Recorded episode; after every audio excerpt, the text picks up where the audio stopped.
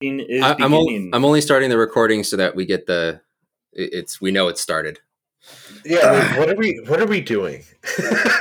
What are we doing? That's like a daily question I have. What am I doing? Why am I here? I haven't figured it out yet. Uh, My whole life. all right. Um,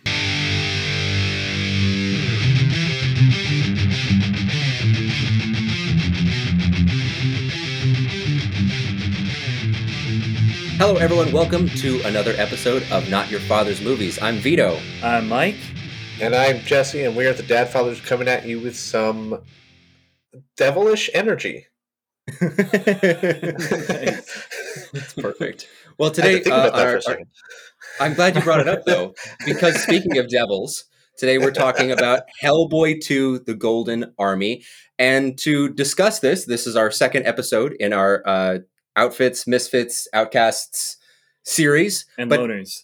And and what? And, and loners. And loners. And loners, I too. didn't I thought there was a Loners. For other. I was like, and boners. I was like, what kind of podcast is this? It's like, what the fuck am I going? Loners. Loners. People who are alone. you have to enunciate, Mike. Enunciation. It's important. Owners. Owners, gotcha. Perfect. Well, to help us talk about this, we are joined by a very special guest today. We're joined by David from Seriously Pointless Conversations About Culture. How are you, David? I'm doing good, guys. How are you doing today? Yeah, We're doing good. Good. I'm doing good. I'm doing fine. Yeah, Yeah, I've a little tired. got tired. my dad energy. I, I'm good. Yeah. You're like, I'm alive. I'm good. Yeah, I have tired right. dad energy. I'm super tired all the time, but hey, you know, I'm great. exactly. Living the dream. Living the dream. Exactly. Exactly. I'm dreaming all the time. I'm so I tired. know. Yeah. That's what it is. Oh, wait, waking. Yeah. the waking dream. Yeah. Well, to help us talk about this movie, we brought on uh, David because I think is this your favorite character ever? Yeah, so Hellboy is is probably one of my favorite comic book characters of all time. I have a deep love of him. Uh, I, I picked him up a long time ago when I was significantly younger and better looking at the time, um, and and maybe a little heavier, but it is what it is. You know, you know, Twinkies were my friend at the time. But anyway, so uh, yeah, I just I love him to death. I, I, I the minute I met him uh, on a comic rack, I just yeah, I fell in love, and that's just yeah, yeah. It's I, I love I yeah, I love Hellboy, and like I said, I so much so I've got some artwork hung up. I've got all of the stuff, all the all the comic books, all the trades. Um, but yeah, it's one of the few things that my, my wife has let me keep from my transition from single mar- single to married life. So I'm gonna I'm gonna take it. So You fought hard for that one. You're like, I "We're really did, and this." the reason she's like, "That's what you want to keep," and I'm like, the way she looked, I'm like, she's gonna give me this. I'm gonna go with it. So I love it. It's beautiful. Uh, so then, like coming to the Hellboy character. So this is a strange one for us because this is the first time we've ever done a sequel that we've not done the original. And this is also kind of a nicher thing. Like it's it's quite a bit smaller than some of the other things that we've covered before. And I think that people might be a little surprised, our listeners, that we're doing this. But uh, as we talked about in Jesse's birthday episode, you know, we all did come to this movie, particularly Hellboy 2, with a lot of that nostalgia from our, our earlier days. Um, David, would you like to tell us some of your nostalgia for this movie? No, absolutely. Um, so I had the wonderful fortune of actually going to see the uh, the first one in theaters with my dad because it was just randomly. He was he was like, "Oh, let's go see that you like comic books. You know, you're a nerd." And I'm like, "Thanks, Dad. That was that's super great." Um, I think he's secretly a closet nerd, but he just never wants to admit it. So, um, but you know, he he took me to this when I was probably 12. The first one when I was uh, 12, and then whenever this one came out a few years later. Actually went on my own with my friends and I just was enamored with the scale compared to the first movie, you know, um, and how they did so much more with it. So it's it, it holds a, a, special place in my heart. Um, obviously, I, I I wish they could do a lot more than what they did, but like I said, it's it's just a special movie that I really want to show my kid whenever uh, whenever he gets older. So it'll be it'll be fun. I think I think uh, to kind of show him this. My wife has said it's too violent already, but you know it is what it is. You know. My wife too. Yeah. yeah. All all wives are like that's too violent. It's not Sesame Street. He can't watch it. I'm Yeah, like, you're like- hey, My my, my world is, is my world has been drenched in violence and blood since the moment I came into it. Like I know, this movie just- just I was like exemplifies it. Much like Hellboy. much like Hellboy. Much like Hellboy. Exactly. much like Hellboy and a baby actually kind of a- boot. I, I had kind of a similar uh, experience that uh, Jesse in in his birthday episode shared. And I really wanted to share it there, but um, it, it was almost exactly the same thing. Jesse, my dad found Hellboy through the recommendations of one of his coworkers, who's a who's a huge nerd um, from way way back, like loving X Men comics from like the '80s when he was a teen, and he. When he sees Hellboy, he's like, "This is really special." And my, my dad's name is Mike. He says, "Mike, Mike, you got to watch this." And my dad's like, okay, you know, I like superhero things, I like comic book stuff. And he watched it. He says he was just blown away by like the redemptive arc of a demon that didn't want to be a demon. And he, he immediately showed it to me. And I, I was I was a teenager, and we really kind of bonded over this weirdo thing that most people didn't talk about. And I never I didn't know anyone that had ever seen it. Even going to college, it was like I didn't know anyone that saw this. And I remember when Hellboy 2 comes out in theaters, we were just so excited to see it and that's one of the few times where we both had an equal love for the same like IP and the same reason for that love, which is that Hellboy 2 is is such a unique and strong character, and the movies are so wacky and bizarre. Uh, and I, I- yeah, I, I had a deep connection with him with that. Um, what, what about you, Mike? What's your Yeah, um, I I actually didn't see Hellboy two until about a month ago when we were recording Jesse's birthday episode. So I had absolutely no relationship to Hellboy two, The Golden Army, but I had seen the first Hellboy uh, years years before. I think it, I didn't go and see it in theaters, but I saw it. One, one of my good buddies at the time, Henry. Um, Oh, who, Henry. uh, yeah, Henry. You guys, you guys know Henry. Henry Oh, Yeah. Henry, yeah, Henry, Yeah. yeah. Henry, David. He's Yeah, awesome Henry. dude. he um he and his family like had this really strong connection to Hellboy before it uh before the movies came out or anything. I guess his dad had read the comics or something. I'm not totally clear on that, but he was so excited to show it to to my group of little 14 year old friends um, when it came out. And so I, I remember going over to his house and, and seeing it at the time. And uh, I, I haven't actually hadn't seen it since until today. And I was thinking because I was thinking back, I was like, you know what, man, like I actually do have this connection to to Hellboy. And I went back and watched it. It was it was a fun ride. Um, I uh, I I realized though, like I had it, it was fun. Um, I had actually fallen asleep for about 20 minutes towards the end. The movie's about 20 minutes too long. To be fair, you're a asleep while- dad. That's that's totally acceptable. Yeah. Well, no, no, Yeah. this is when I was 14. oh, when you were fourteen? when I was 14. Oh, yeah, it Oh, was- that's- that- when you're teenagers, that's acceptable too. Yeah. I, I know, I know, I don't know how, but it, it was like it was, it was. I don't know. I, I got this sense. I, I, I it was between. I it, basically the movie's twenty. The the first Hellboy is twenty minutes too long. I thought because in my memory of it, it was a perfect movie. Um, I was like, this is so cool. And it and it had come out around the time like uh, another friend of mine was playing like Return to Cal- Castle Wolfenstein. oh yeah, yeah. that had come out a few years before. Ooh, The, yeah. I like these these like zombie Nazis and like these weird The non, occult? not yeah, and the occult and Oh, all this stuff was going That's on. it, right up my Oh, and cyborgs. Yeah. I, I, I was- yeah, it's not- exactly. So it was it was fun to sort of revisit that that world uh, again because that was a cool cool world to to grow up in a little bit. Yeah. What about you, Jesse? I Yeah, mean, we've talked about it uh, a bit, but I did. I think there was a whole episode partially dedicated to that on the birthday episode, uh, where my dad unexpectedly showed it to me. It was an unexpected dad movie for for us to bond over, and because it was so funny. No exposure to Hellboy prior to that, like absolutely nothing. I had no idea who this guy was. Other than that, it was like a superhero movie. Uh, but it was so much fun. This is such a fun world to be a part of, and it's like it's this weird blend of CGI and everybody dressed in costumes the whole time to make it feel both fake Yeah. and a little more corny, but yet more real than most CGI films that we see nowadays. So it still holds up in my book. But yeah, so that was Absolutely. like ten plus years ago. Ten plus years ago, uh, we watched that, and then I hadn't seen it till like till last month for the previous episode, and uh, I loved it. I was laughing so hard, and it was it was like juxtaposed to me, like showing this to my wife and somebody else that had come over, and like they were had never seen it. They were like, "This is the corniest, cheesiest thing ever." I'm like, just just let me have fun. This is fun. You guys should be having fun too.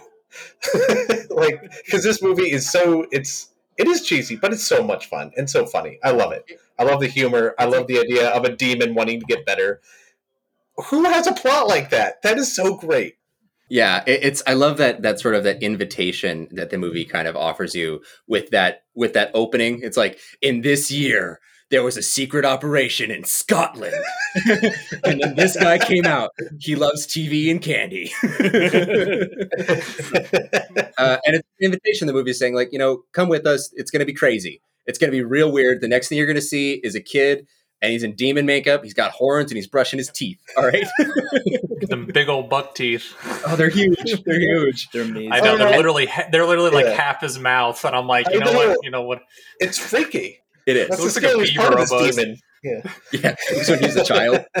When he's an adult, you're just like, okay, you look a little knobby. But when you're a kid, you're like, whoa, jeez. Yeah, Uh, all right.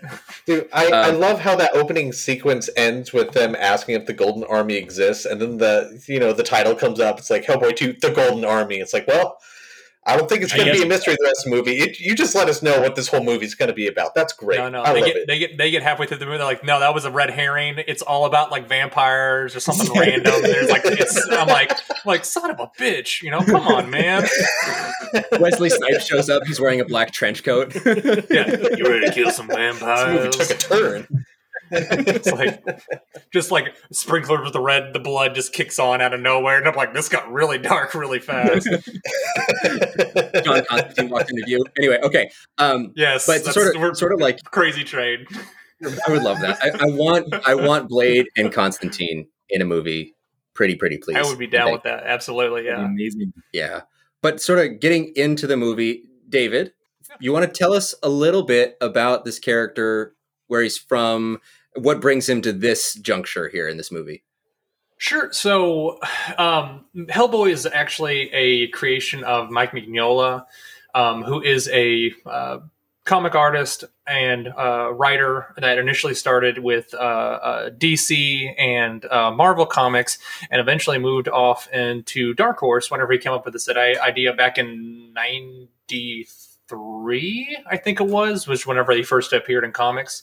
So the whole concept was is that Hellboy is a is a is a is the son of a demon and a witch um, that basically gets transported to our reality and get, ends up getting raised by Professor Bruttenholm, who which you know you briefly see him in, in the beginning of this one. On spoilers, he he got killed in the last movie, guys. Sorry. Um, but uh, but uh, he he he gets raised by Professor Bruttenholm, who's actually in charge of the BPRD. And through the whole the whole story, uh, the whole comic series, you kind of uh, meet uh, the different cast of characters, which you know in the movie. You know Liz Sherman, Abe Sapien, uh, Roger the Homunculus. I don't think you actually meet him in any of the movies, but he's a really cool kind of character that they totally gloss over, which which made me super mad later on. But uh, you you meet uh, uh, uh, Johann Kraus and all these other like you know you know Victor Manning, uh, the curmudgeonly old uh, new director uh, later on. Uh, but you you kind of you learn you meet all these new characters throughout uh, the series as Hellboy kind of kind of develops himself and learns about his back history. Because initially you know he's he when he comes to this earth he doesn't know anything about himself. And so he kind of learns throughout the whole thing that he's basically the the the uh, the the bringer of the apocalypse the bringer of Ragnarok is what they call him. And he is just constantly like poked at you know from multiple angles uh, from different people throughout his you know comics uh, story arcs that said you're going to bring about the end of the world. You're going to bring the end of the world. And he's just like nah i'm good. Uh, I'm, I'm gonna i'm gonna go do something else. Like i'm gonna do my own thing. He kind of gives him the middle finger and just says you know you know piss off kind of thing. Um, but he does kind of in a way don't know without spoiling too much like of the whole comic series he does kind of in a way kind of do he does kind of bring about Ragnarok, but he's kind of does it in his own way, which is really an interesting thing. I don't know if you guys have read the comics or not, but he he does end up doing that in his own way, and it's actually really satisfying the way Mignola does it. But the the really interesting thing about uh, the comic series is that he Mignola has Hellboy visit all these different uh, mythologies that there are, there are throughout the world. I mean, he goes from like Native American, Egyptian, uh, uh, you know, Sumerian, Irish, even, which is where he actually ends up grounding this movie in.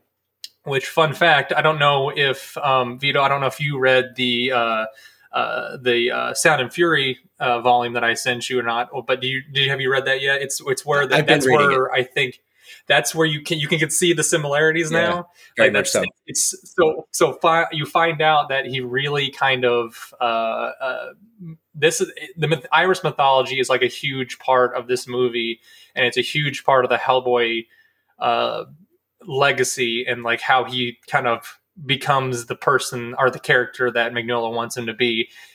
And it, I got some little tidbits later on about why what why you kind of have these juxtapositions in there, but it's it's really fun. So, but yeah, if if you guys have if you guys kind of like dark gritty humor with uh, um, gorgeous art by multiple artists, I would highly suggest going out and just picking it up and just taking a read because, like I said, this is a master master class in in storytelling, in my opinion. So, but yeah.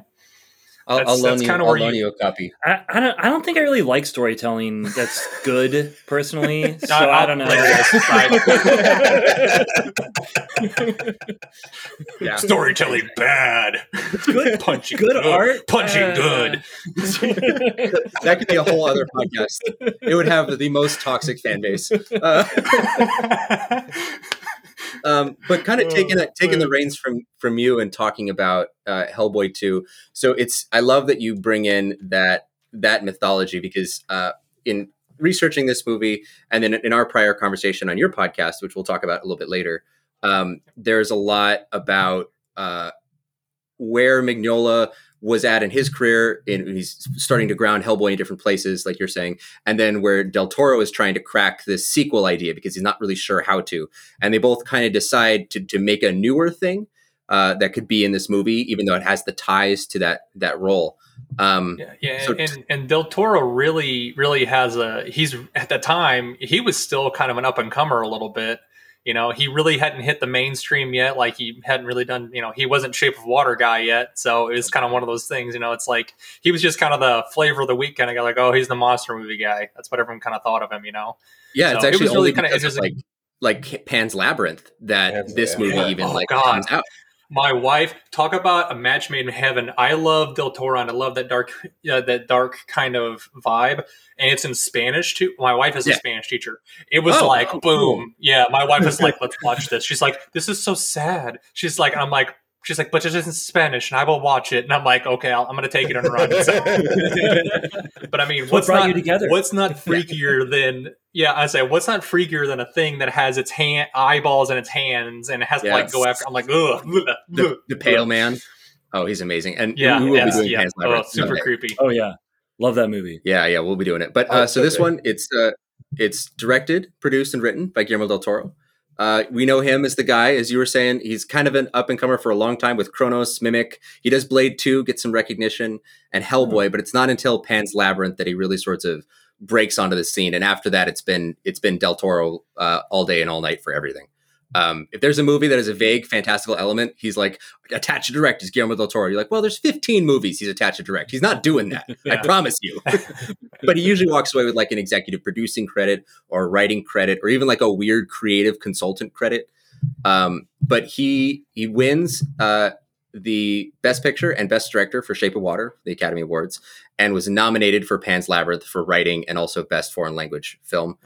Um, he he's constantly on everything. As I said, he's credited as a writer in all three Hobbit movies. What? Uh, which he was supposed to direct, but he had to step away due to financial difficulties with MGM at the oh. time. Yeah. Um, he's executive produced two Kung Fu Panda movies, also Puss in Boots, Rise of the Guardians, Pacific Rim what? 2, because he I did love the original. Puss in Boots. I know, right? and he works, like, if you want to look up his television IMDb, it's obnoxious how much stuff he has. Like he's just churning out animated shows for Netflix like three a year. The man is a workaholic. He really is. For sure. And I can't. And he, I and I said I don't. I don't mind it at all. So. Dell all the time.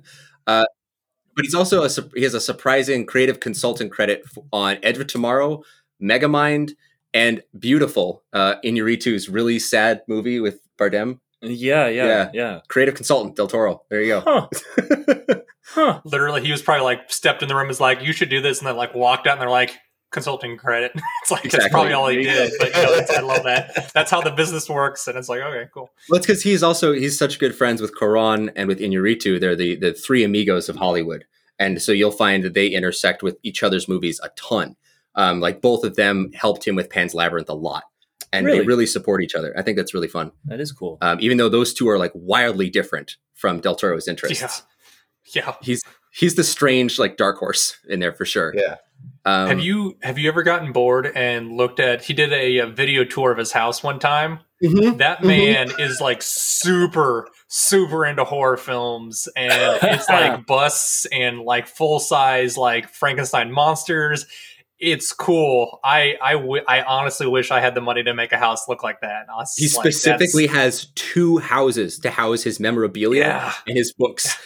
It, it's Yeah. it's it's insane. He's like, why have dreams? yeah. Two houses. You're like, I have an apartment. yeah, that, I that's have what a, I have a studio like, apartment. Is that okay? Uh, and he, he talks about how like he uh, he has like a room for monsters and he has a room for like just Victorian literature and he has another room that Yes. he's he's constructed. I think he said there's a room where it like rains twenty four seven What? because it's a dream he always had as a kid. Yeah, that's. I mean, that's kind of awesome. it is. like He's, good, good. He's he's, he's, just a making his huge dreams baby. come true. He's a huge little Yeah. kid. Like that's all he is. To be fair, if I was single and have a family to take care of, that's probably what I would have been doing too. You know, so it's just like you know, hey, They all live in their priorities. I'm his family him, all man. lives in. Uh, his Are they family all in the monster room or in the rain room? No, no, they don't live there. No one lives there. They live in Guadalajara. So he's got two two I houses. said they live. They live in. A, they live in a dungeon. exactly in Mexico. Yeah. Uh, no, they they all live they live down there because I believe he divorced his wife uh, a few years ago, Oh. but he still goes Yeah. every six weeks back home Oh, to see them. But he also has these other. He's a he's a wild guy. yeah. Yeah. But anyway, going forward, he's also really known though for working with the same people uh, constantly. Like Ron Perlman has been with him on nine projects, including his two new ones. And it's funny, like looking over Ron Perlman's sort of filmography. If you don't know him from Sons of Anarchy, like as, as Clay, then you can just kind of throw a dart and you'll find a movie that you've seen that he's in. And you'll always recognize him because he's huge and has a face that's like the size of a mountain. He has a real Easter Island head. Yeah. Well, he, he looks like Hellboy. He does. to, to, to be fair, I prefer his uh, adaptation where he played uh, the Beast in Beauty and the Beast. You ever have you seen that? the, the TV He's like show. I watched some clips. Yeah, it's pretty bad looking, Yeah. but it's it's it's really cool. It's like him in his early career, and it's it's fun to watch like people like that when and they're in their early career because they're like they're literally just going for anything. And I'm like, you can kind of see him, but when he starts talking, I'm like, oh, that's that's that's Perlman to a T because you cannot fake that voice at all. No. No, it's it's it's beautiful. It's gravelly.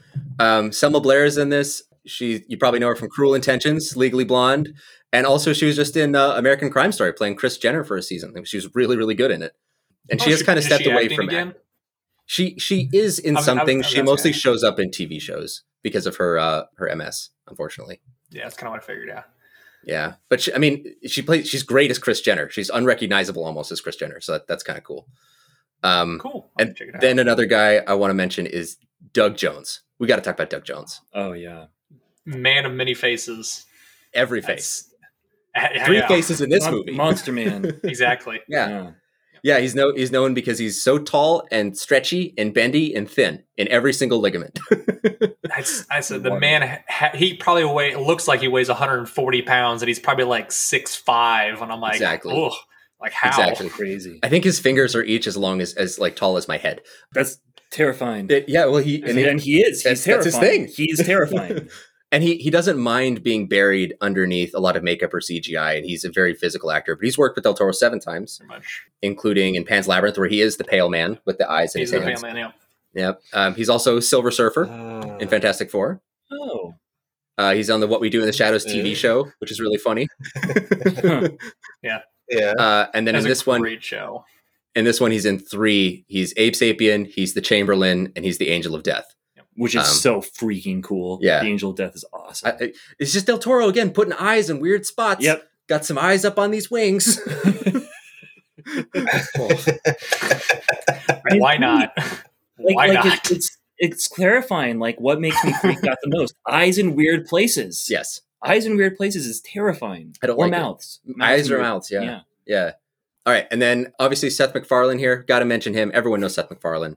Um, I'm not even going to read his credits because he's great in this. Yeah, exactly. uh, but the uh, I want to mention the cinematography here is also from a frequent collaborator. Worked with him six times, uh, Guillermo Navarro.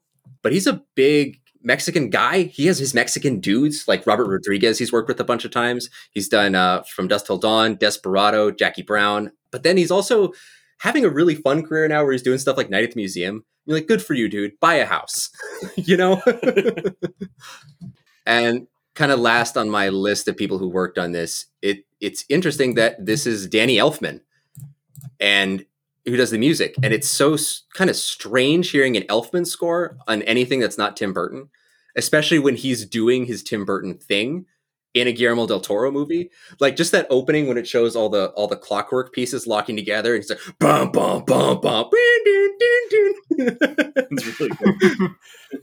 yeah, I think it works. I think it sets a great tone. I think so. I think so. Anyway, that's all kind of I had for people who worked on this. Uh, I'm wondering if we want to maybe go around the horn and do some favorite scenes yeah. to get us into this movie. Yep. Let's see. As our guest, David, do you got a favorite scene? Okay, so I'm going to take probably the most obvious one for me, um, maybe in the whole movie, is the troll market scene. Um, just for the simple fact is I'm I'm a huge proponent so uh, of practical effects, and from what I've gathered and what I've I've read is that that entire set they built from scratch, and they tried to do as little CGI on that thing as possible. And it was just just watching them the whole setup to it. You're thinking it's going to be grungy and dingy, like when they you know when they first meet the little troll gal, um, and of course that she's just so gross and everything like that, and and, The and they, he scares her. Yeah, and, and then they end up going to the troll market, and it is just it, it opens up a whole world of all these different creatures. Like you have no idea what they belong to, and Del Toro is never going to tell you what they belong to or where they're from. But you're just like, what is that? What is that? And then you you kind of like Yeah. Why does he have a walk through and baby? you see this. Yeah, why does he have a little- baby? What is it? But I'm not a baby. I'm a tumor. and you're just like, oh. Uh, I love that. It's so gross, and he just like hugs him, and I just love that he's like they do. He does like puts these weird creatures and doing things that are normal, like getting a shave. You know, it's just like okay, you know, that's just bizarre. But then, like as they move along through it, you just see that he goes and he, you know, he meets the map maker or the banker, whatever that guy is, and it's just everything is just so bizarre and so wonderfully and gorgeously handcrafted in that Del Toro, you know, specific way. And I just, yeah, that's probably one of my most favorite scenes. And then, of course, you know, I got that big culmination where he ends up fighting. Uh, I believe it's what's the big troll's name? Is it Mr. Tick? I believe his name is. Yeah, I can't think remember his name Wick, exactly. Wick, but the big troll, Wink, wink, Wink. wink, Mr. wink, Wick. That's what it was. Wink, Wink. Mr. Wink. That's what it was. And he ends up uh, fighting him, and obviously he, he gets uh, thrown into the meat grinder, so to speak. So yeah, at the very end, you know, and he just As it like lets him. He has like a, a mock interrogation with him a little bit, and I'm like, okay, but it's it's it's that's probably one of my favorite scenes. Yeah, yeah, yeah.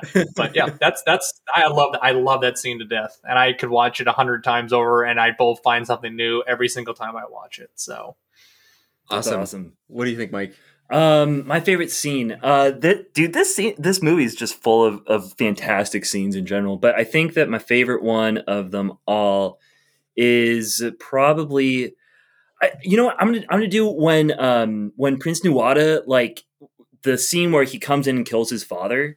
Like that is just such a cool scene. Uh, the when he's fighting all the elves right at the beginning Yeah, They're and they're, all like in- triangle heads. Yeah, Yeah, yeah, and yeah, they're so the like triangle head wannabes.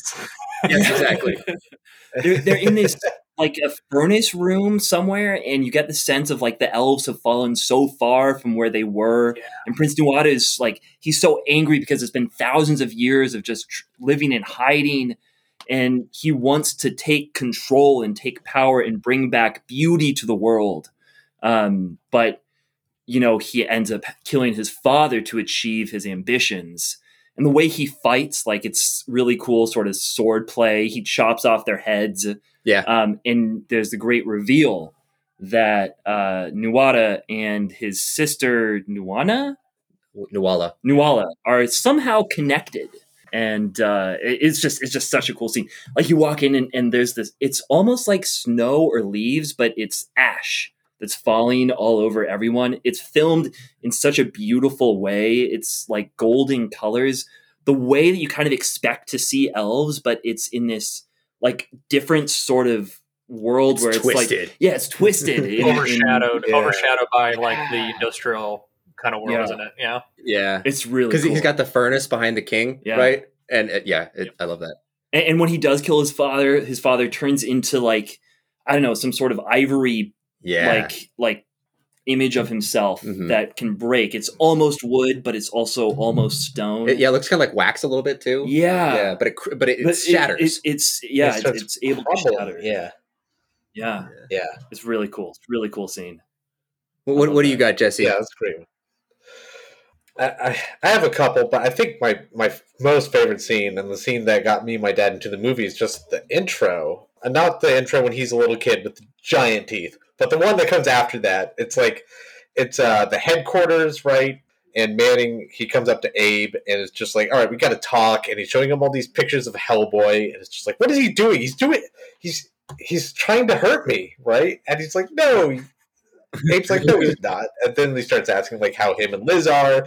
Uh, and while they're having this conversation and he's popping meds and talking about how stressed he is, there's all the aliens in the background that they're doing operations on. It's so funny because like, what do you People are expect? dying. Yeah, people are dying. Like this is a top secret organization for fictional creatures, and it's amazing that this all exists. And here they are having this stupid, petty conversation about how stressed out he is, and how Hellboy hates him. The devil hates him, and that's the, like that's what's upsetting him right now. That's so funny. Um, I love I, lo- I I love love it. when they walk past that that one monster and he goes, "What's that?" And Abe says, "Oh, it's Friday." And they just like keep walking. like, is it is like is it named Friday or like you say, oh, okay, okay, and they just they don't even like talk about it. They just like keep walking. yeah, exactly. Just like, "Oh, but it's that's what happens on Fridays or its name is Friday. Either way, it's not concerning. It's Yeah. throwing Yeah. security guards around, but who cares? Probably dead. Yeah. Uh, man, I and I love it as like I- love the fact that that that's a thing that it's Friday and you can sort of believe it, but it's really funny. I love how it's like a thought out world, but it's making fun of itself as it as it's going along. That is so great, uh, and that's what like hooked me into into this movie uh, when I first saw it. And then, of course, the intro to Hellboy when like he gets thrown out of a door and the door like almost kills him. It's just like, oh, hey, Abe. She's mad. She's mad. it's so great. I love it. Uh, how about you, Vito? Uh, I, I was really happy that no one picked it. My favorite scene is the Tooth Fairy scene. That that is, yeah.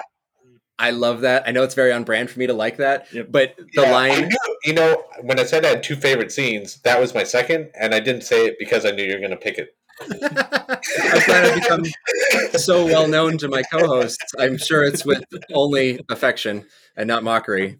I demand to see your guys' private group chat that I'm not a part of. I demand to see. Never. Uh, I'll never reveal. leak the emails. You mean, Vito, that would just be text messages. I need to see them. That's just ordinary see text messages. Are you? Are you a boomer? Are you secretly a boomer? No, I shut up. I Fun, fun, fun fact: there was not a text message chain, but now there will be. hey, I'm texting Jess right now. Hey, do you think Vito is secretly a boomer? no, no. Look, we brought this up in the Hey, last do you one. think we is could take over the podcast without Vito anymore? This guy sucks. This guy sucks. I'm gonna I'm gonna take Mike down with me though. He's in the same room. All right. Yeah, he can't hit you guys. He can, try to beat me. He can't beat me out.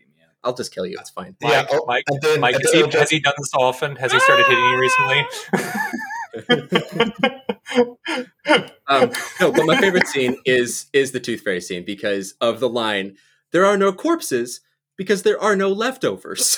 and they look Oh, down, and it's just goo all over the floor. It's like Uh, three inches of goo. It's so disgusting. It's, it's all the people that you already saw And liquefied. Hellboy's, Hellboy's just like, oh crap, and then Habe's like, exactly. exactly.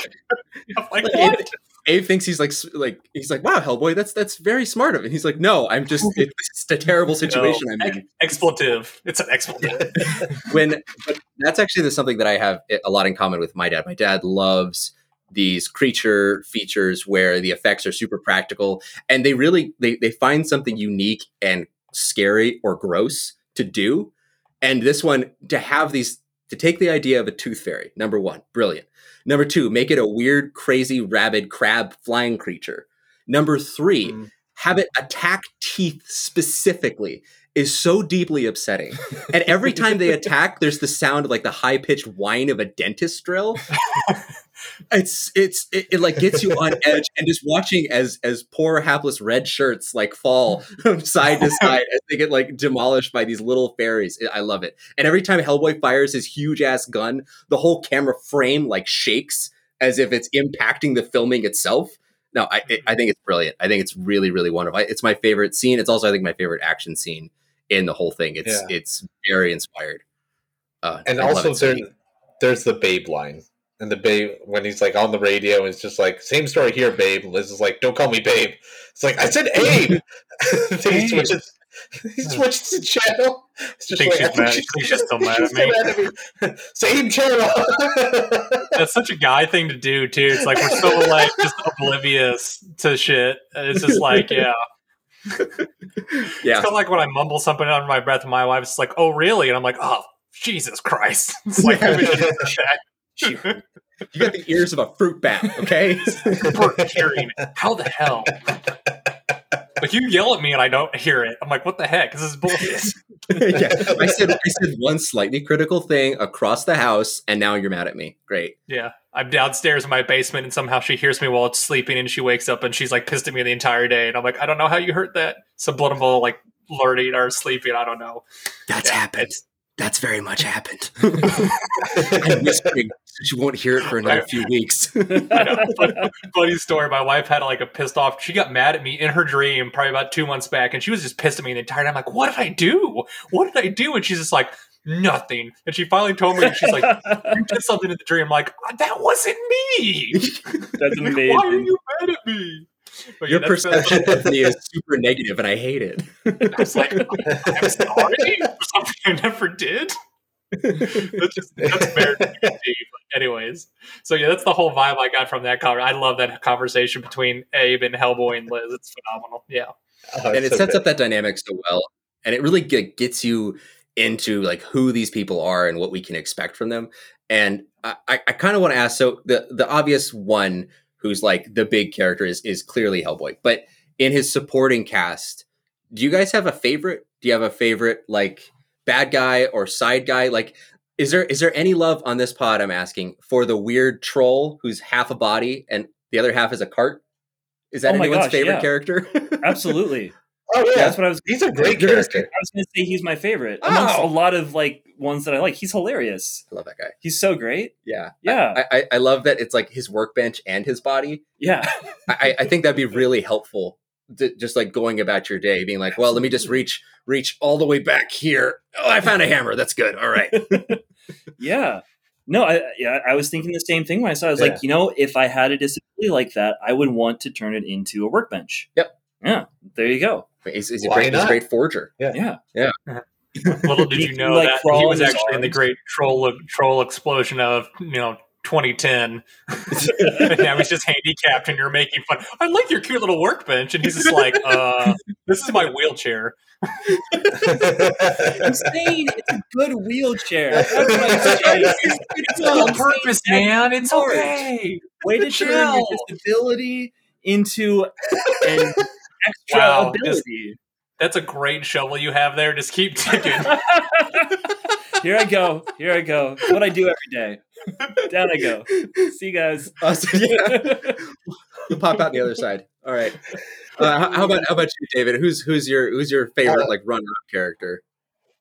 So I have a special place in my heart for uh, Abe because in this they kind of give him a little bit more of a um, I don't know flamboyant tendency to it. So like talking about like the troll market thing, like when they pull out the hats, he's like, "Oh, it's got cute little straps," and I'm like, I'm like, "Oh, where did that come from? And I but I I just love.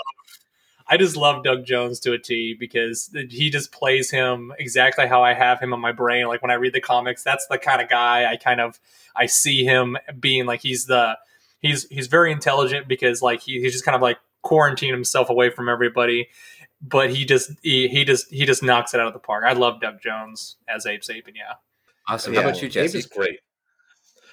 I, I really like Johann Kraus. Uh, he's uh, he's so great when he comes. He's so bizarre. Like I'm not when you first see him, and especially never having been exposed to him before. I wasn't sure what the rules associated with him are. And the more you get to know the rules, the less I understand them because then it's like I guess you're in the suit, but you don't need to be. You can take control of anything around. You can even talk without the suit on. But, so if you you want to go down a rabbit hole, check him out in like the, in the comics. He they do Mike Mignola does some weird shit with him in the comics. Like he and he just like goes off into his own little world. And like yeah. after like whatever Mignola is like, I'm gonna get rid of him. He just kind of like floats off into like some weird dimension thing goes on like a journey and i'm like what the hell are you doing with this guy? Like, it's, it's, pretty, it's, pretty, cool. I didn't i did not get the i like the tone they went with kraus this time. They made him a little bit more obviously german a little bit more um, kind of funny i guess a little more a little bit more funny i guess. Uh, yeah. because in the comics he's like super straight and like he definitely plays like the straight man uh, as opposed to like uh, Hellboy, who kind of just like lets everything slide off of him. So I think that this is the one of the few character like exchanges from comics to movie that I loved to death. So plus Seth MacFarlane, I mean, seriously, come on, great voice. Oh yeah, he's got a great voice. Oh, he's he's so great, and I love how they brought like the Dwight dynamic to him, just because I guess he's German. Who yeah, put my stapler so... in Jello? yeah, if this was The Office, then then Johann Kraus would be he would be the Dwight in The Office. Yeah.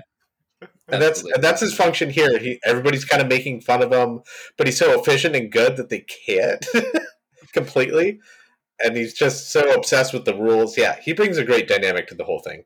Yeah, I, I, I agree. I, I, was a big fan of uh, of all three ones you guys mentioned, and I, I got to say though, I think coming out of this, I, my favorite guy is Prince Nawala. I really like this guy. I, I am identifying with the villain yet again. Uh, surprise, surprise! this is yeah. like Vito's just all over the map. Didn't expect any of these things today.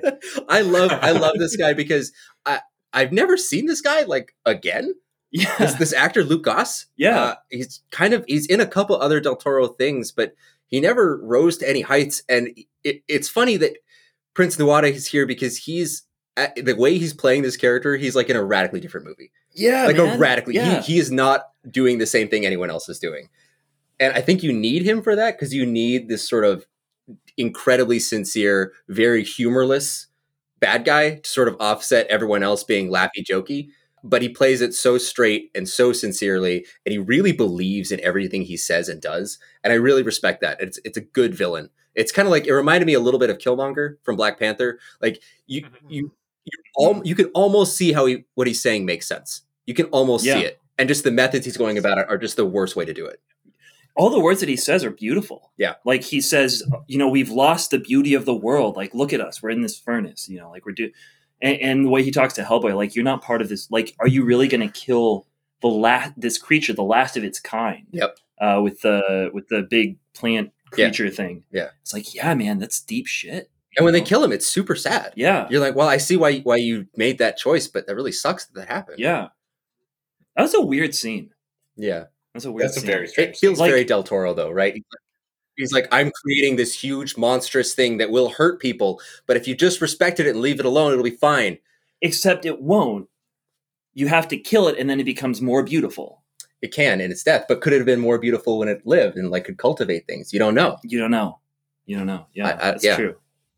It's a weird. I think scene. right time, right place. It could have been a lot better for that. Uh, I guess you'd call him a not Earth elemental, a, a plant elemental, maybe that's yeah, better yeah, yeah, term yeah. for it. But like, yeah, if you if it was like an earlier age where there wasn't in the middle of an urban center, I think it would probably be fine where it was. It would probably leave people in. But you know, if I was an Earth or plant elemental shoved in the middle of like bricks and mortar and stuff, I'd probably be pissed off too. I'm like, because yeah. You know, yeah, I want to. That's I guess that's the that's what they all want. You know, it's kind of like dryads. They don't they they want to keep the forest going, right? So Yeah. that's That's kind of how I took it as. So Yeah, it's like it's like if you stuck an Ent from Lord of the Rings in the middle of Manhattan, like that just wouldn't go well. Yeah. yeah, yeah. Well, that's why they went after Isengard, right? And took that. Yeah. so everyone, so here we're gonna take a quick break, and we're gonna say, "Surprise, surprise! It's Lord of the Rings pod, baby!" Here we All right, go. let's go. I'm ready. I'm already ready. If you were a hobbit, which would you be? exactly. Yeah. Uh, Hellboy. Surprise! I mean- this is still Hellboy episode. oh boy, the Hobbit. oh, this is great. So, Mike, I Oh. see that you got a bunch of notes here to get us back on track. Oh, You got uh, a bunch of these notes. Do you, want to talk about these notes? You seem like you, you you've sectioned things off into several categories that we had not discussed doing. So Oh, I'm interested. I was just getting ready for, like, uh, for anything you threw at me. Oh wow! Um, yeah, I was I was trying to be ready here. Uh, I kind of th- this is a very if you could see the screen, you'd also be confused. I'm also confused about it. I made it to be clear. It's just kind of like wrote it. threw, threw stuff up on a on a on a OneNote um, thing, and uh, I like I like OneNote. OneNote's a great OneNote's great. app. You No can one's kind of mocking just the like OneNote. click click wherever you want. But I was one of the things that I was wondering was which fight you guys like the best. And we kind of touched that. Like y- y- David, you you said your favorite scene is the fight with Winky, pretty or Wink, pretty much. Wink. Yeah. Uh, but I mean, like, I, I, I guess I guess we kind of hit hit on that. But there were a couple of ones that I thought were were really cool. Yeah, Like this is a movie about fights. there's a ton of fights. There's a ton of fights. Yeah. it's great. Like this is my favorite sort of superhero. It's like all the superheroes. They To be deal with fair, their problems. Hellboy is, is good up. at. Yeah, he punches. Yeah. He's got at the punching and the shooting. Yeah. That's right. Doesn't do a lot of kicking, but a lot of punching and shooting with his with his red right hand. yeah, That's right. yeah.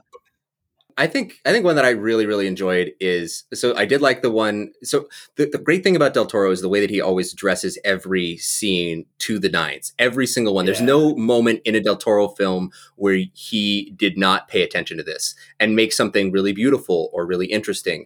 Find some way of of cloaking it in something like that fight between the elves. It it has so many things going on, but it's this this intersection of the leaves and this industrial like thing, this furnace behind him. And it's kind of like in the end fight. I mean, of course, we know Del Toro is obsessed with the with gears and clockworks and, and steampunk stuff.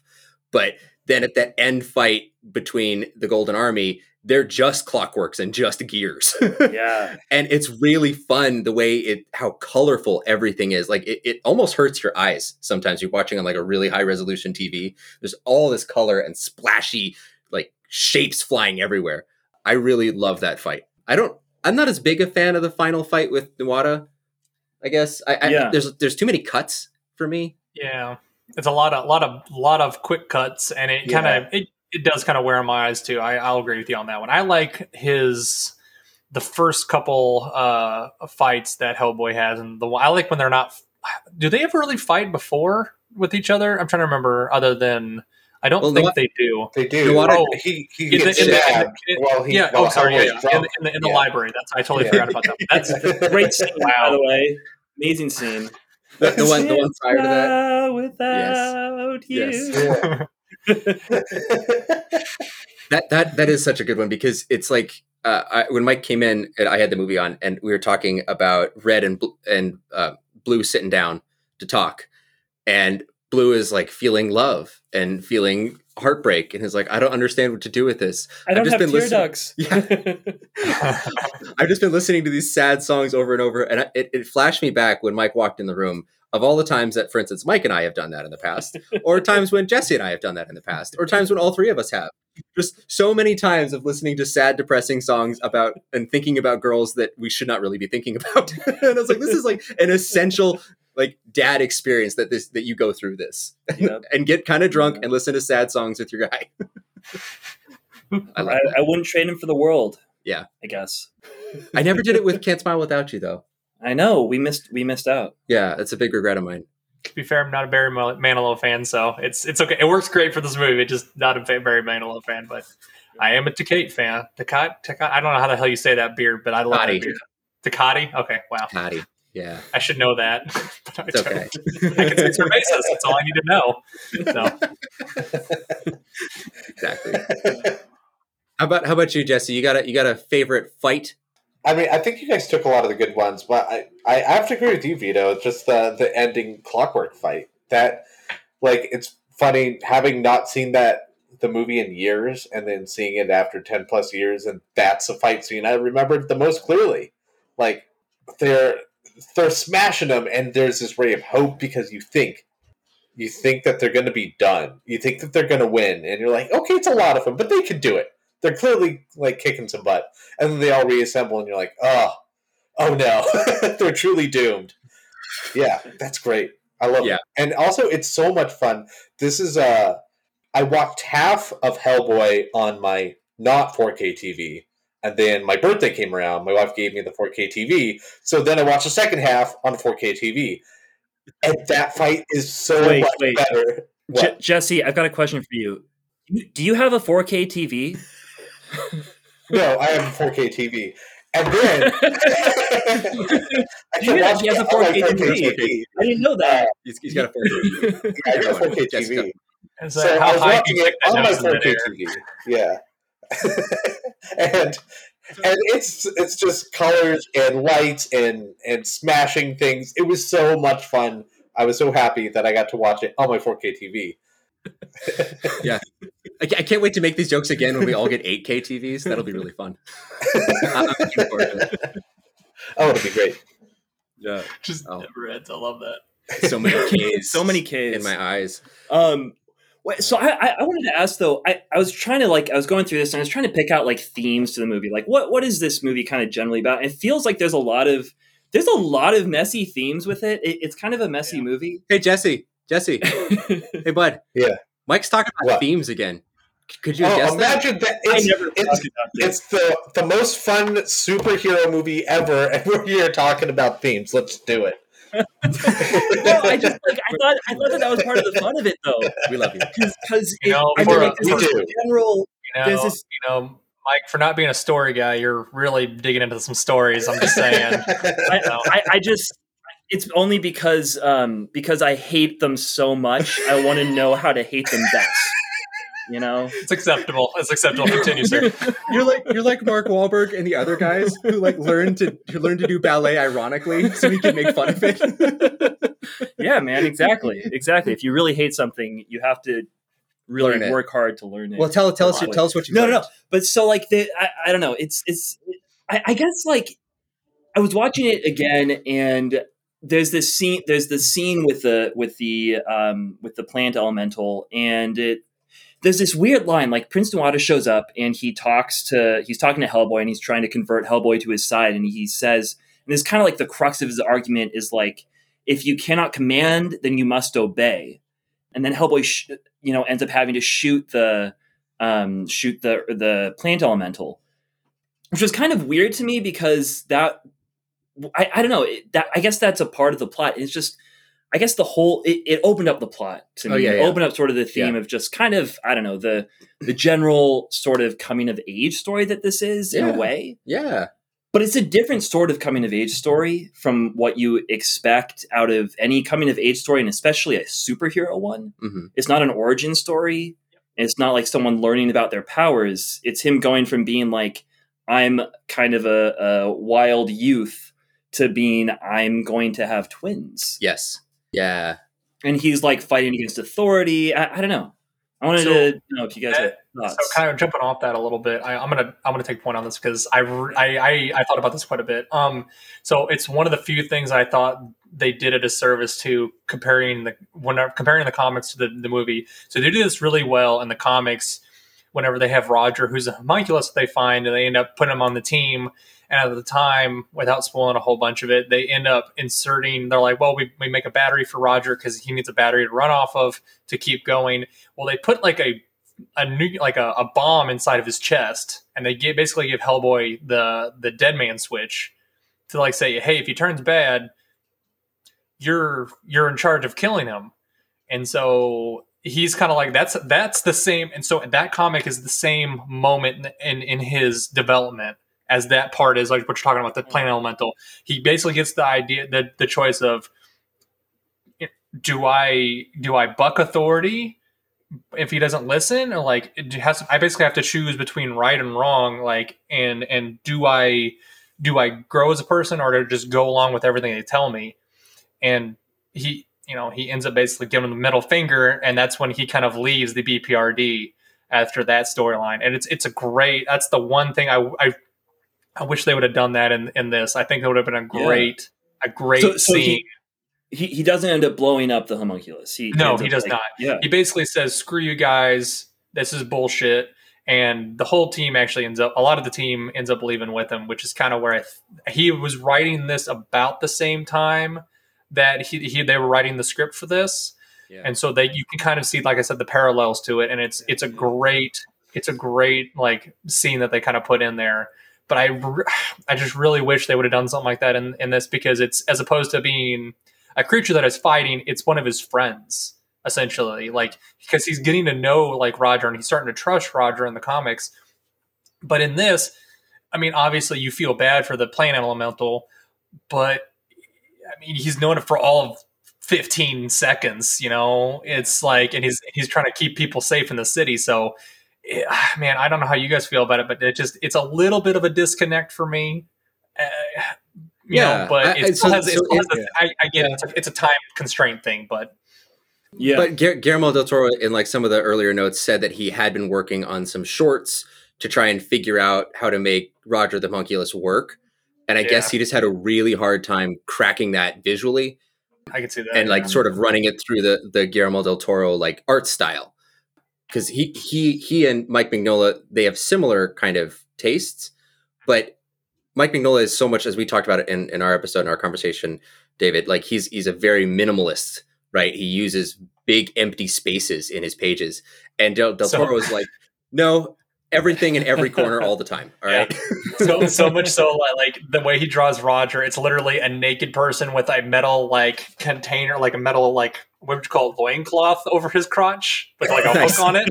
And I'm like, I don't think that would fly in a movie, but you know, you could try. You know, it's a little a little BDSM, a little bit. Yeah, it gives off a weirder vibe here. Yeah, yeah. just a little. I mean, we I guess, yeah. I guess we do have like a the suggestion of the incestuous relationship between Nuada and Nuala. A little so, bit, but it, yeah, it's, it's adult, not too there's far. adult themes. There's adult themes. It's, it's okay. Del Toro's like, well, they, people kind of like this, and he just went full tilt in Crimson Peak instead. So he's like, we're just oh gonna put God. this all in there. not, not a fan of Crimson Peak. Not a fan of no, Crimson Peak. No. I don't want that. I don't want that. Okay, so I guess trying to tie this into our series as a whole we're talking about these misfits, these outcasts, and Hellboy fits this in a couple of different ways. Most obviously, uh, he's a demon. That already separates him from in, the majority in, in a human world. To be in clear. a human world, although there's also so. like elves there and other creatures, exactly. But, but, most of the people around are humans. Yeah, so there there is no other demons on screen with him at, at all. Yeah. yeah, and even more than that, even more than being an outcast, there he's working for a bureau full of outcasts whose job it is to round up these outcasts in their world. And even more than that, he is the chosen one to bring the apocalypse forward. He is Anung Un Rama. He is, as far as I could see, this is actually like one of the first movie I thought of when thinking about an Outcast Misfit series because he fits everything. His very identity is that he is an outcast. He's yeah. a loner, and he doesn't fit. He doesn't fit anywhere. Total the misfit. only way he fits is when he grows his horns and takes the crown and rules. And even then, it, it's it's great you bring that up. Like like even then, in like in the comics, like all the other like lords of hell, like simply despise him so much so. Like if you guys read uh, any of the newer the later stuff in the comics, they actually like the moment of his conception, which is in hell. Uh, they actually, all the lords had actually stormed his father's castle, and they were about to kill him, which, which is the point where he gets transported to Earth. So that's how much they hate him like they wanted to kill him and cut his hand off so they could have it for themselves because that's how much power he has.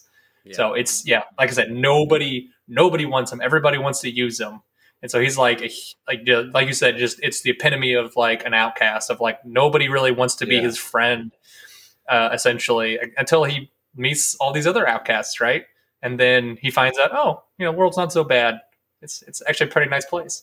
You know, yeah, there's, there's uh, There's pancakes. There's beer and baby Ruths and all kinds of other fun things. Kitty cats, you know. yeah. Yeah. He's gonna eat the cat. We gotta stop it. He's gonna eat the cat.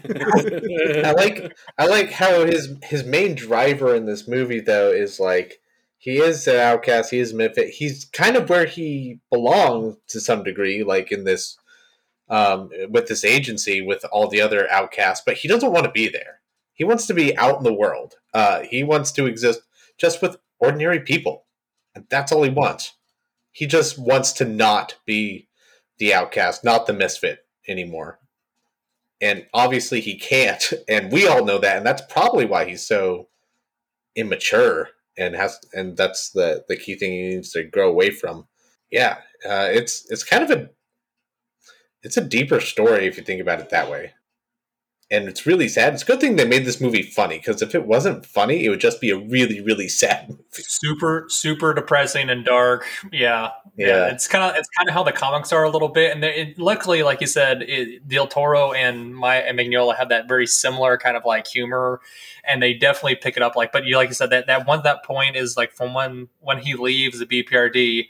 It's just him. I mean, it's it's literally like all the comics are him, kind of like trying to find himself, and it's interposed by like weird little funny things. And I'm like, thank God this is in here because this can kind of get really depressing sometimes. You know, it's like people just constantly trying to shove stuff in his face and things like that, and him trying to get him to do what they want, and he's just like, I'm gonna no, I'm gonna sit here and just get drink drink rum with these skeletons, you know, and, and the cards, and I'm like, this is hilarious. I love this. So yeah, it's, it's little things like that. So Yeah. it makes me really sad that we're not seeing the third one because there's so much like having watched this one a couple times recently he's actually doing some very subtle uh seeding for the future story um, there's the bit where Abe, which does two things, where Abe puts on the goggles for the first time and looks up at Hellboy saying, Those don't work. And he switches the one down, and then you see Hellboy in his full demonic form. And the And they don't comment. Yeah, he doesn't say anything. And it tells you two things one that they work and two that hellboy is always like holding this identity. And then what you were talking about mike with prince Nuada talking about you have to command or obey that is actually like that that is his core issue for for his whole life. His whole entire character arc in the comics and what was supposed to be in the movies was that do i bring about the apocalypse? Do i get my destiny or do i forge my own? Yeah. um, and like what David was saying, he does like eventually find a way to to reconcile those in a way. But it it it's sad every time I watch Hellboy 2 because it really does feel like a crackerjack second chapter. Mhm. But it it it, doesn't does have the conclusion. it doesn't like Yeah. it concludes well as a movie, yeah. but the characters aren't finished. No. It's definitely a springboard for the characters. It's basically saying like, hey, there's good, there's gonna be, there's gonna be that final arc, you know, that you're gonna have there that kind of tied some of these things up, and they're just kind of left dangling there a little bit, and it's, it's a little sad and depressing to know that they didn't really ever finish that, but at the same time, you know. They could come back in some sort of manner, possibly. I think. I maybe I- animated. I know you're version, holding out hope. I know you're holding out hope, I, David. I, I, I really am uh, because you get a little few of those things, but I, I think the problem is I think Mike Mignola has kind of ever since he finalized the Hellboy series and he really doesn't do anything to do like he won't do anything with the main series anymore. He's capped it. He's done with it. He does like Hellboy and the BPRD stuff now. Uh, but it's like the Hellboy BPRD 1965 or 67 or whatever it is, and he'll have it in that one little story, one little snippet of his time timeline it's nothing after uh, the because to be to be fair, I mean he does bring about the end of the world in the final chapter of stuff, but like I said, he he, he kind of like puts a chap he he's capstoned it. You know, he can't go any further with it. So I think he's kind of put it up on the shelf a little bit, and I Yeah. I don't know if we'll ever get to see it, unfortunately, but I still hold out hope. I really do. So, because everybody that I've taught, everybody you read stuff online and you hear that you know, um, uh, Selma Blair, uh, uh, uh, uh, Ron Perlman, Doug Jones, Del Toro, uh, they're all they're all for it. They would love to come back and and and and do something because they love these characters because they know they had so much fun working with Del Toro and Mignola. So, but I kind of hope and- I, can, I hope they do.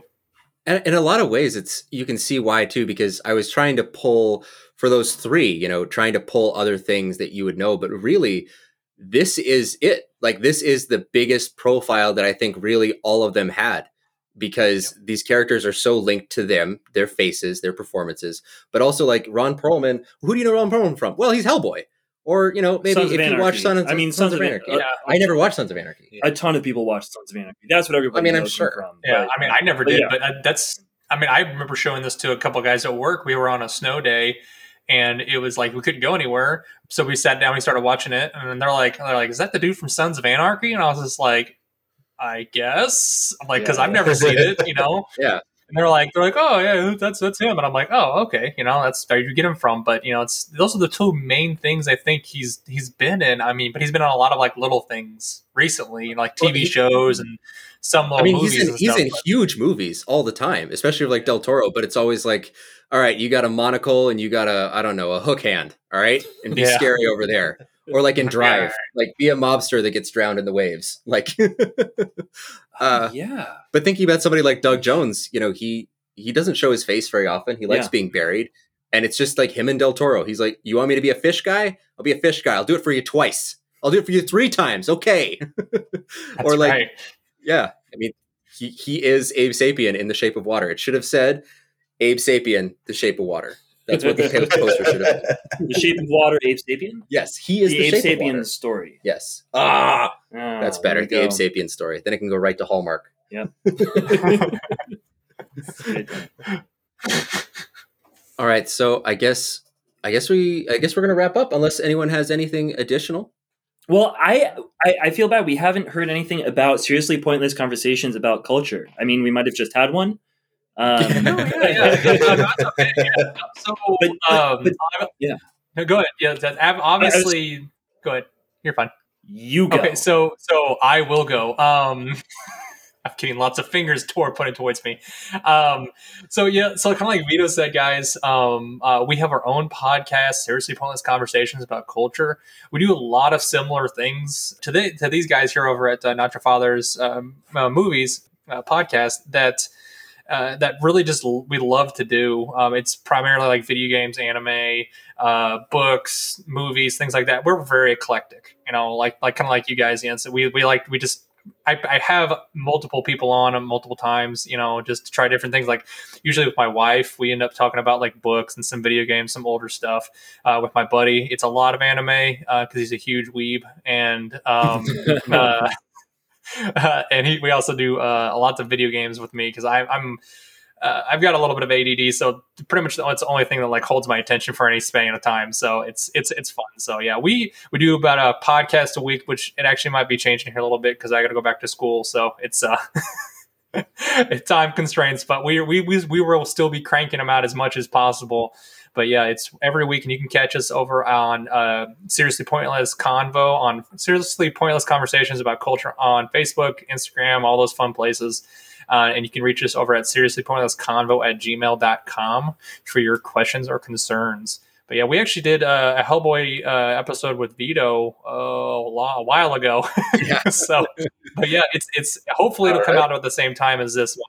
That's what I'm hoping. So Absolutely, absolutely, definitely. Uh, and I just wanted to share just a couple of like things. I, I'm a I'm a regular listener. You, you've I was on the show. I listened to a couple episodes. Came, came on your show, and since then I've I've been downloading every week and listening to them when it's something that I either know or something I, I think I'm going to get to know because you're going to tell me about it.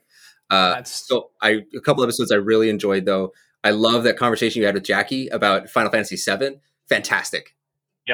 That's that Really was I, I I I can't take credit for that because that was all her. That's that was one of her childhood babies right there. I'm pretty sure that raised her for a little for about two years of her life. So, so it, it's something it's something that like that game especially when i saw that pop up on my feed i was like they did it they're finally going to do it they're going to talk about final fantasy 7 because that one that's the very first video game i remember playing and i remember watching my cousin because i wasn't very good i'm like five i'm watching my cousin play it he's way better at it than i was so he'd let me do the chocobo racing and then let me like wander around the world and then he would do all the fights but i remember when Aeris dies that was so shocking to me it it it like broke me a little bit because she dies on the on the screen and I said, "Well, she's going to be fine." And he goes, "No." Mhm.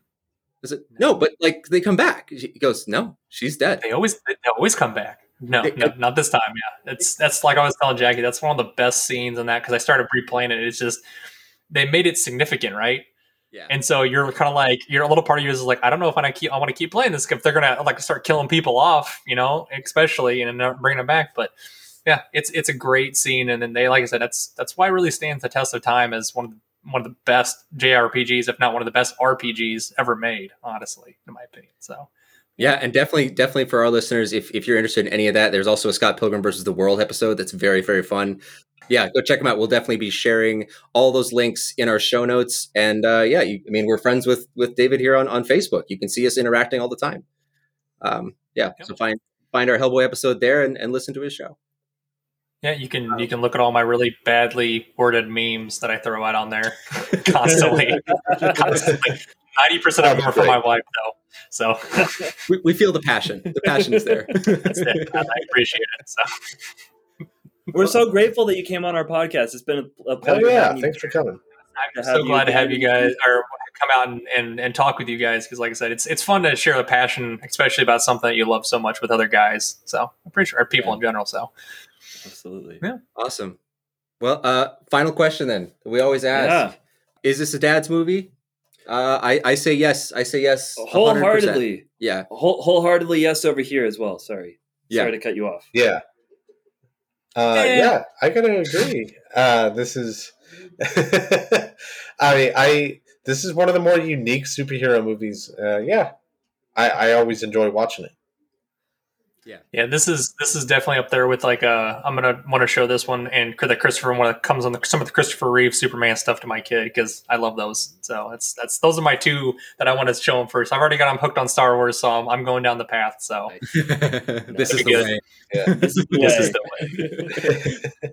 And then uh, just just a quick question, like, uh, and then let's sort of when. So you're you're already answering. You're you're saying David ASAP as soon as as soon as Jackie is like, you know what, it's okay, it's not that violent. That's when it's going to happen. It's ASPPs as soon as parentally possible. So that's exactly what I'll be doing.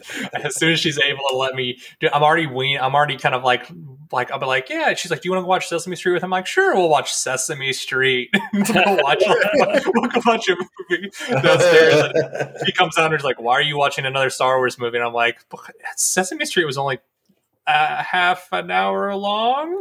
And there's puppets in Star Wars. There's puppets. Come on. Yeah, you know, yeah. I, ca- I guarantee you, I can find a, pu- a Star Wars puppet like parody online. I'm sure it's like ten times like lower budget, but it, I'm sure it should be like, fine, whatever.